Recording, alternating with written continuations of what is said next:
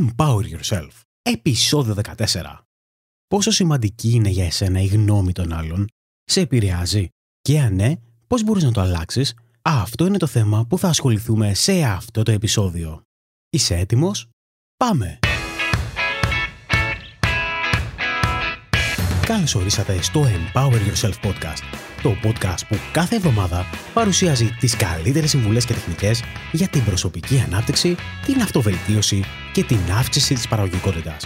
Το όνομά μου είναι Γιώργος Ατσιμανόλης και το επεισόδιο ξεκινάει τώρα. Καλώς όρισες σε ακόμα ένα επεισόδιο του Empower Yourself. Το σημερινό θέμα είναι ακόμη ένα από τα αγαπημένα μου. Ο λόγος είναι ότι πολλές φορές στις συζητήσεις που έχουμε διάφορους ανθρώπους, καταλήγουμε και συζητάμε για το πώς μπορεί να τους επηρεάζει η γνώμη των άλλων, για ποιο λόγο κάνουν ή δεν κάνουν πράγματα και αν η γνώμη των άλλων έχει να κάνει με την πράξη τους ή όχι. Αναλώνουμε γενικά πολύ χρόνο στη ζωή μας, προσπαθώντας να ελέγξουμε τη γνώμη των άλλων για εμάς. Καθημερινά, άμα το σκεφτείς, αναρωτιόμαστε ότι τι θα σκεφτούν οι άλλοι για μας, τους αρέσει αυτό που φοράμε, αυτό που έκανα είναι σωστό, θα πρέπει να το δοκιμάσω αυτό. Τι θα πούνε οι άλλοι άνθρωποι άμα κάνω εγώ αυτό που θέλω? Και αυτό γίνεται ακόμα χειρότερο όταν αφορά μεγάλες αποφάσεις ζωή μας, όπως για παράδειγμα τα επαγγελματικά. Σκεφτόμαστε ότι εγώ θέλω να γίνω life coach ή θέλω να γίνω τραγουδιστής. Τι θα σκεφτούν οι άλλοι για εμένα? Τι θα σκεφτεί η μητέρα μου για εμένα? Τι θα σκεφτούν οι γονείς μου? Τι θα σκεφτούν οι φίλοι μου? Ή ακόμα χειρότερα, τι θα σκεφτεί ο σύντροφός μου για εμένα?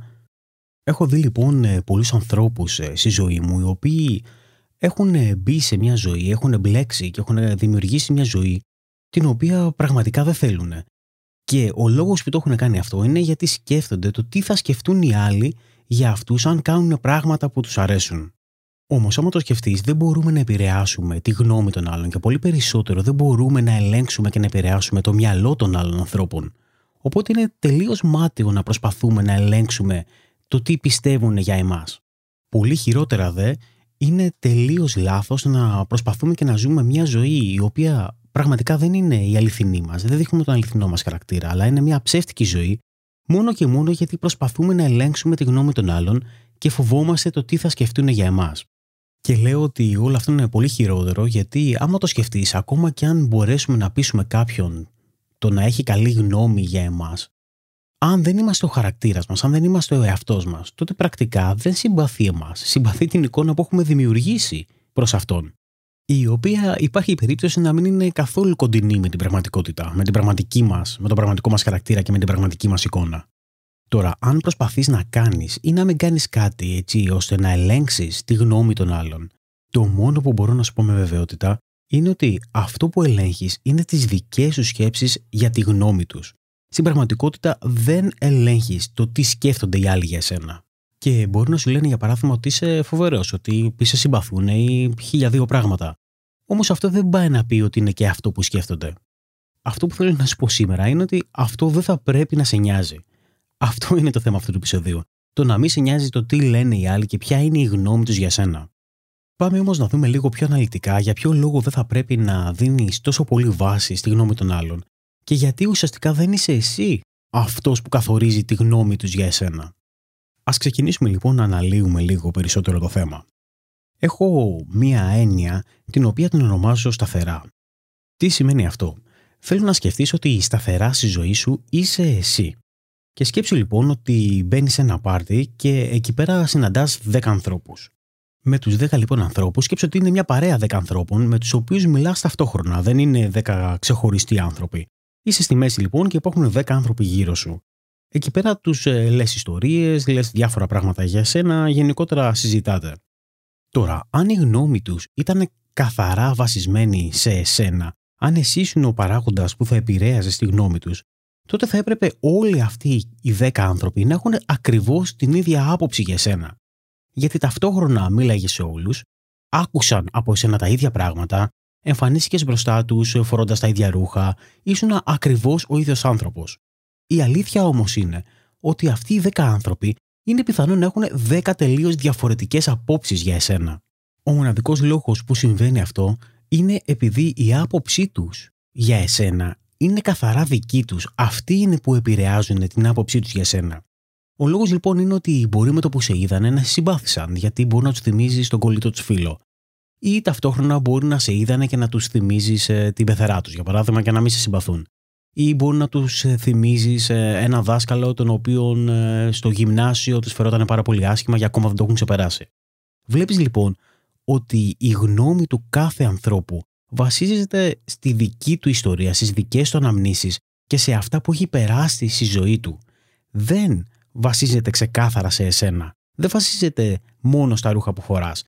Μπορεί τα ρούχα που φοράς να ταιριάζουν σε αυτόν και να σε συμπαθεί, ή μπορεί τα ρούχα που φοράς να μην του αρέσουν καθόλου και να πει: κοίτα να δεις τι φοράει αυτός.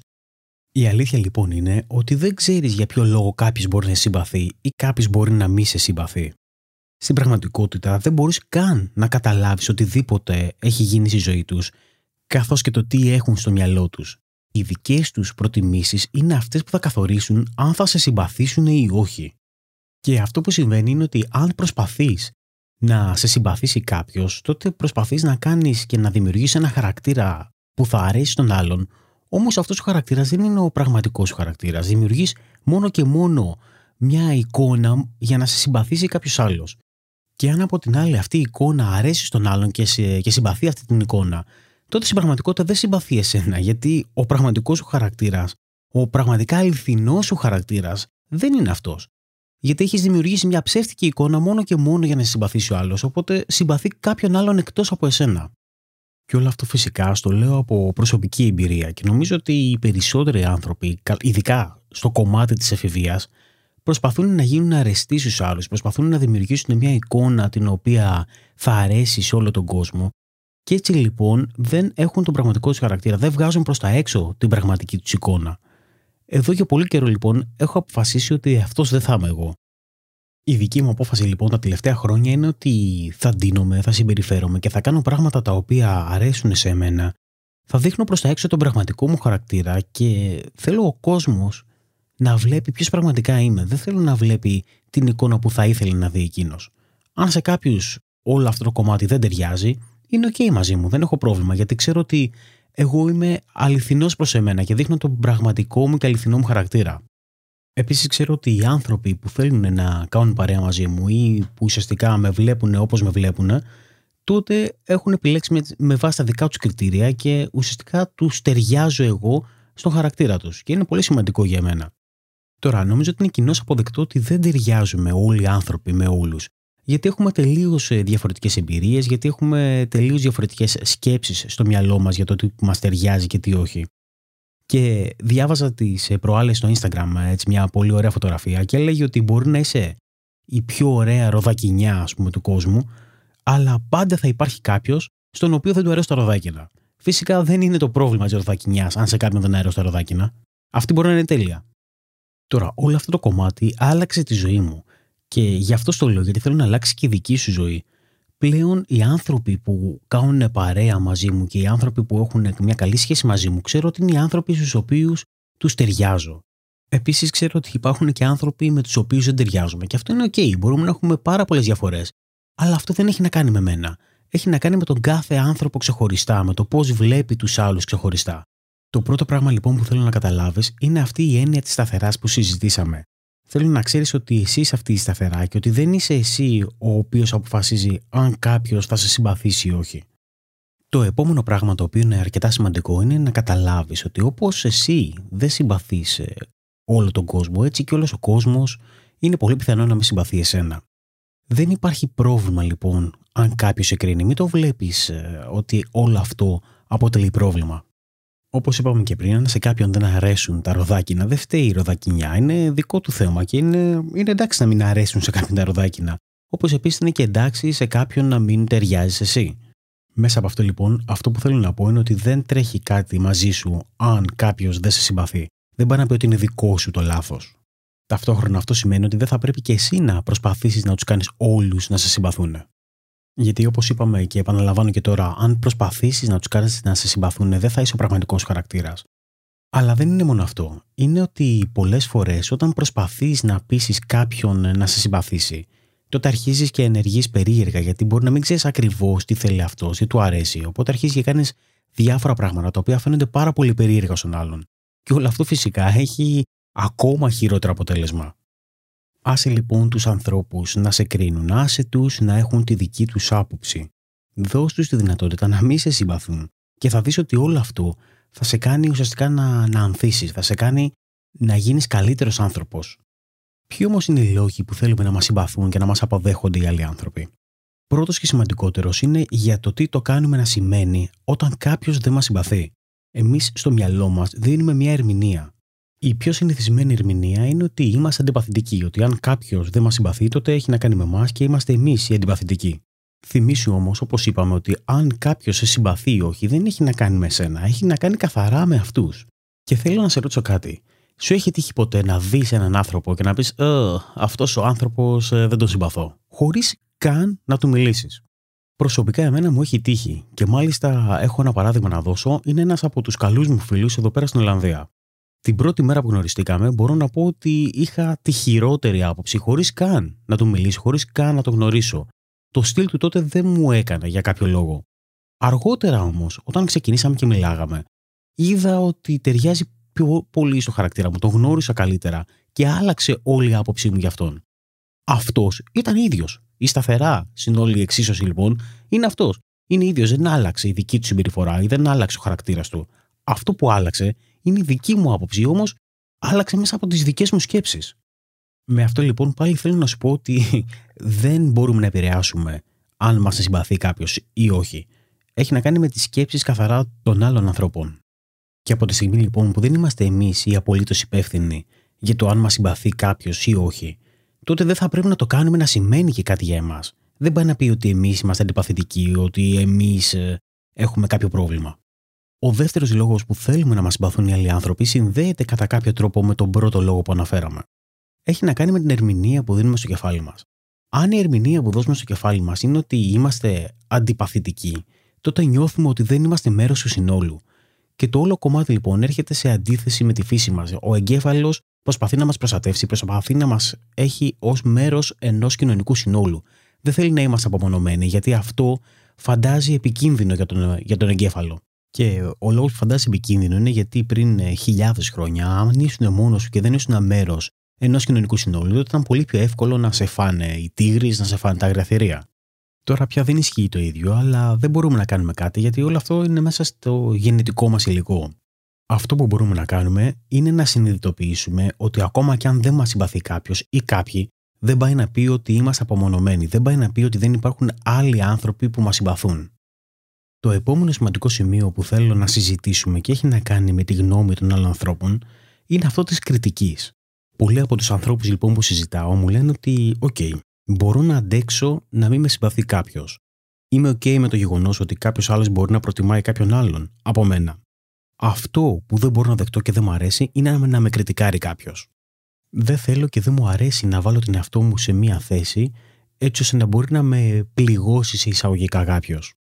Έτσι λοιπόν όλοι αυτοί αποφεύγουν να κάνουν πράγματα τα οποία θα τους εκθέσουν σε εισαγωγικά, θα εκθέσουν τον εαυτό τους, όπως για παράδειγμα να δημιουργήσουν ένα podcast, όπως είναι αυτό που ακούς αυτή τη στιγμή, ή να φτιάξουν ένα βίντεο στο YouTube, ή να γράψουν άρθρα, να γράψουν ένα βιβλίο, ή ακόμα και να κάνουν ένα χόμπι το οποίο οι άνθρωποι στον οικογενειακό τους κύκλο ή γενικότερα στο φιλικό τους κύκλο το θεωρούν περίεργο. Τους τρομοκρατεί οτιδήποτε μπορεί να φέρει κριτική. Τι το καταστροφικό όμως έχει η κριτική για κάποιους από εμάς? Τι ακριβώς είναι η κριτική? Βασικά η κριτική είναι η γνώμη που έχει κάποιος άλλος για εσένα. Ευτυχώς ή δυστυχώς δεν μπορούμε να επηρεάσουμε τη γνώμη των αλλωνών. Δεν είμαστε στο μυαλό τους και δεν μπορούμε να τους βάλουμε να σκέφτονται όπως θα θέλαμε εμείς. Επίσης κάποια πράγματα που για εμάς μπορούν να είναι φυσιολογικά, για εκείνους μπορούν να είναι κατακριτέα. Αυτό φυσικά δεν έχει να κάνει με εμάς.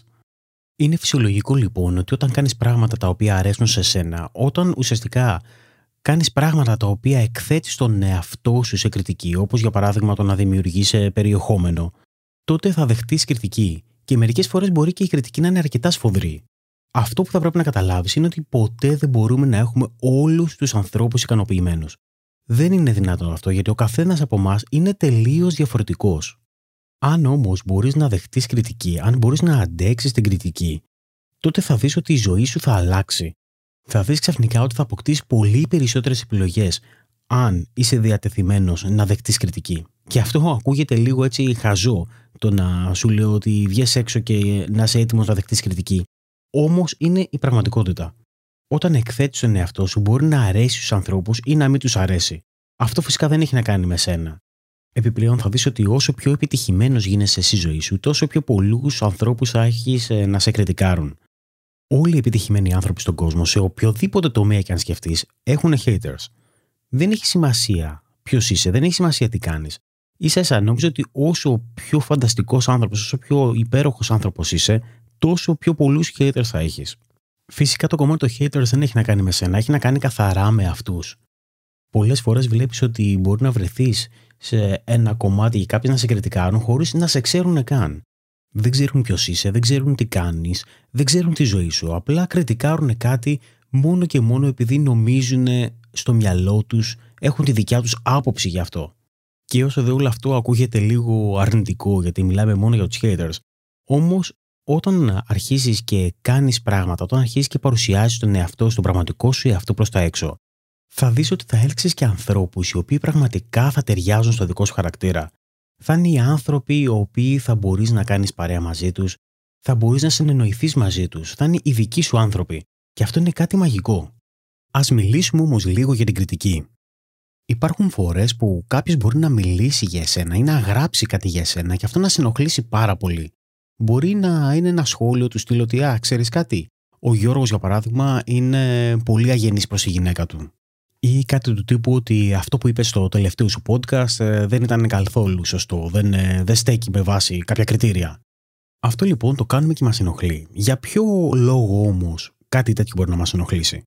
Ο λόγος που μας ενοχλεί είναι γιατί το κάνουμε στο μυαλό μας να σημαίνει κάτι.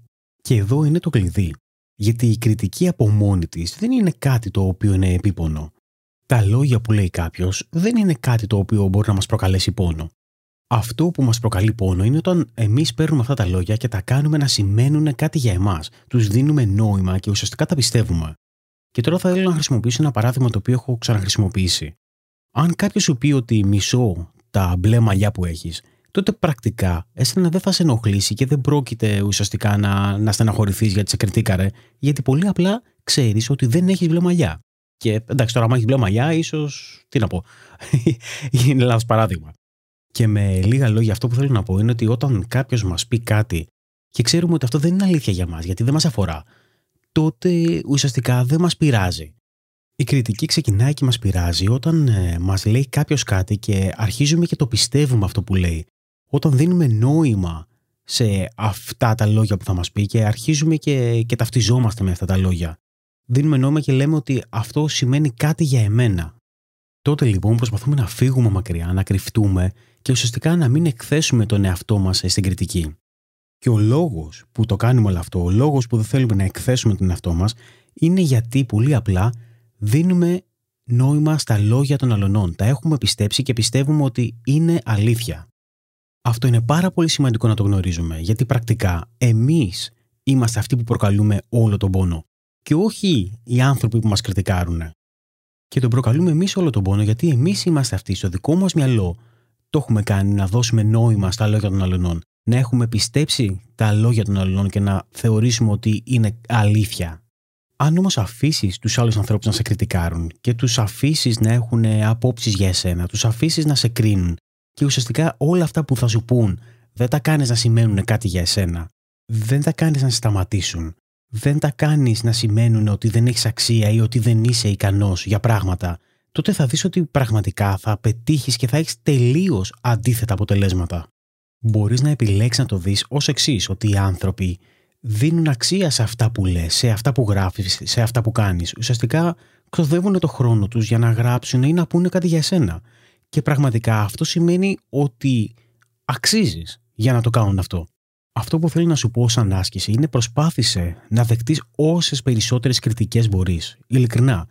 Και όχι μόνο αυτό, προσπάθησε να δεις πώς αντιδράς σε αυτές.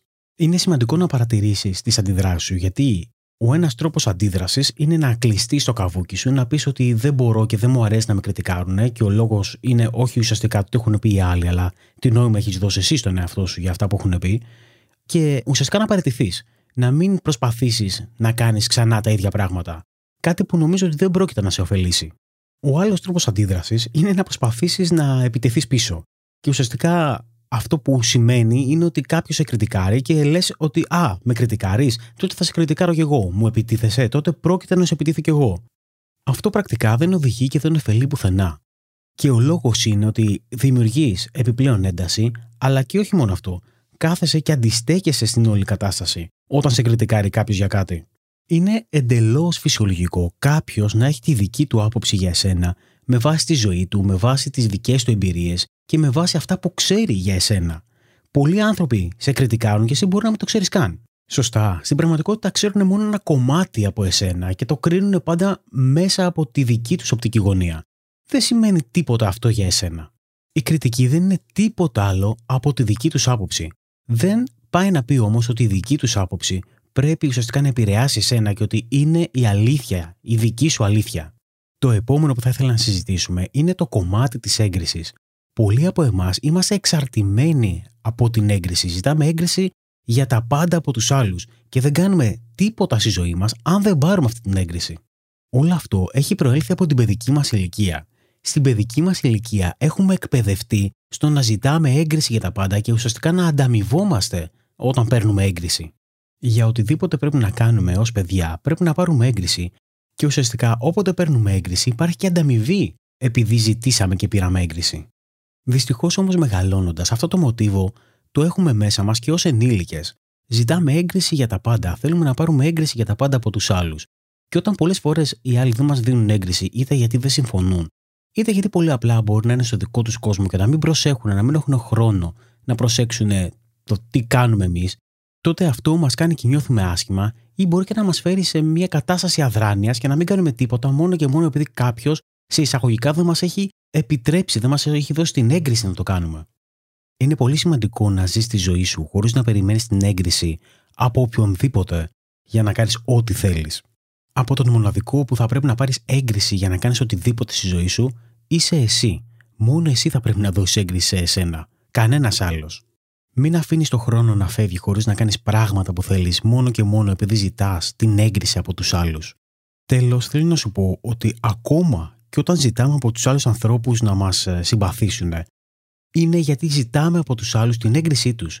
Τους ζητάμε να μας εγκρίνουν ως άνθρωπο. Και είμαι σίγουρος ότι δεν χρειάζεσαι από κανέναν να σε εγκρίνει ως άνθρωπο. Είσαι σε αυτόν τον κόσμο και είσαι μοναδικός. Δεν χρειάζεσαι από κανέναν να σου πει αν σε εγκρίνει, αν είσαι μοναδικός, αν είσαι καλός, αν είσαι κακός. Ξέρεις πολύ καλά ότι είσαι. Επίσης, δεν χρειάζεσαι από κανέναν την έγκριση έτσι ώστε να κυνηγήσεις και να κάνεις τα όνειρά ως πραγματικότητα. Μην αφήνεις λοιπόν τη μη έγκριση από κάποιους άλλους να σε οδηγήσει στην απραξία. Τώρα, το τελευταίο που θέλω να σου πω είναι ότι όπως όταν κάποιος δεν σε συμπαθεί, δεν έχει να κάνει με εσένα. Άλλο τόσο δεν έχει να κάνει και με εσένα όταν κάποιος σε συμπαθεί. Είναι ακριβώς τα ίδια. Έχει να κάνει με εκείνους και το πώς κρίνουν εσένα μέσα από τη δική τους οπτική γωνία, μέσα από τα δικά τους μάτια, μέσα από τη δική τους ζωή, μέσα από τις δικές τους εμπειρίες. Μέσα από αυτό το podcast έχω πάρει αρκετά email, όπως και από προηγούμενο podcast, από ανθρώπους που μου έχουν πει ότι τους έχει αλλάξει ζωή μέσα από τα επεισόδια που έχουν ακούσει. Μου έχουν πει πάρα πολύ καλά λόγια, το ότι είσαι φοβερός, είσαι δρομερός και ότι πραγματικά μου έχει αλλάξει ζωή. Όμως, στην πραγματικότητα, ξέρω ότι αυτό δεν έχει να κάνει με μένα. Έχει να κάνει καθαρά με αυτούς. Γιατί πολύ απλά μέσα από τα επεισόδια έχουν ακούσει κάτι το οποίο άναψε μια σπίθα μέσα τους. Εγώ πραγματικά χαίρομαι γιατί νιώθουν έτσι, αλλά ξέρω ότι νιώθουν έτσι γιατί αυτοί το έχουν δημιουργήσει. Τα πάντα είναι στη δική τους οπτική γωνία, μέσα στο δικό τους μυαλό, στις σκέψεις που κάνουν εκείνοι. Φυσικά, όλο αυτό το κομμάτι δεν σημαίνει ότι δεν είμαστε ανοιχτοί σε επικοδομητική κριτική. Δεν σημαίνει ότι όταν κάποιος μας κριτικάρει με καλό σκοπό, ότι δεν πρέπει να ακούσουμε τα πράγματά του και να τα σκεφτούμε. Από εκεί και πέρα, το αν θα τα πιστέψουμε ή όχι είναι στο δικό μας χέρι. Επίσης, αν θα προχωρήσουμε σε οποιαδήποτε αλλαγή στη ζωή μας, είναι πάλι δική μας επιλογή και στο δικό μας χέρι. Και θα πρέπει να το κάνουμε γιατί εμείς έχουμε αναγνωρίσει ότι κάτι από όλα αυτά που κάναμε δεν ταιριάζει σε εμάς. Όχι για να ικανοποιήσουμε κάποιον άλλον. Θέλω να θυμάσαι ότι ποτέ δεν μπορείς να ικανοποιήσεις όλο τον κόσμο. Αν κάνεις κάτι για να ικανοποιήσεις τον άνθρωπο Α, τότε να είσαι σίγουρος ότι αυτό το πράγμα θα δυσαρεστήσει τον άνθρωπο Β. Ελπίζω όλα αυτά να σε βοήθησαν να σκεφτείς λίγο καλύτερα το τι σημαίνει η γνώμη των άλλων ανθρώπων για εμάς.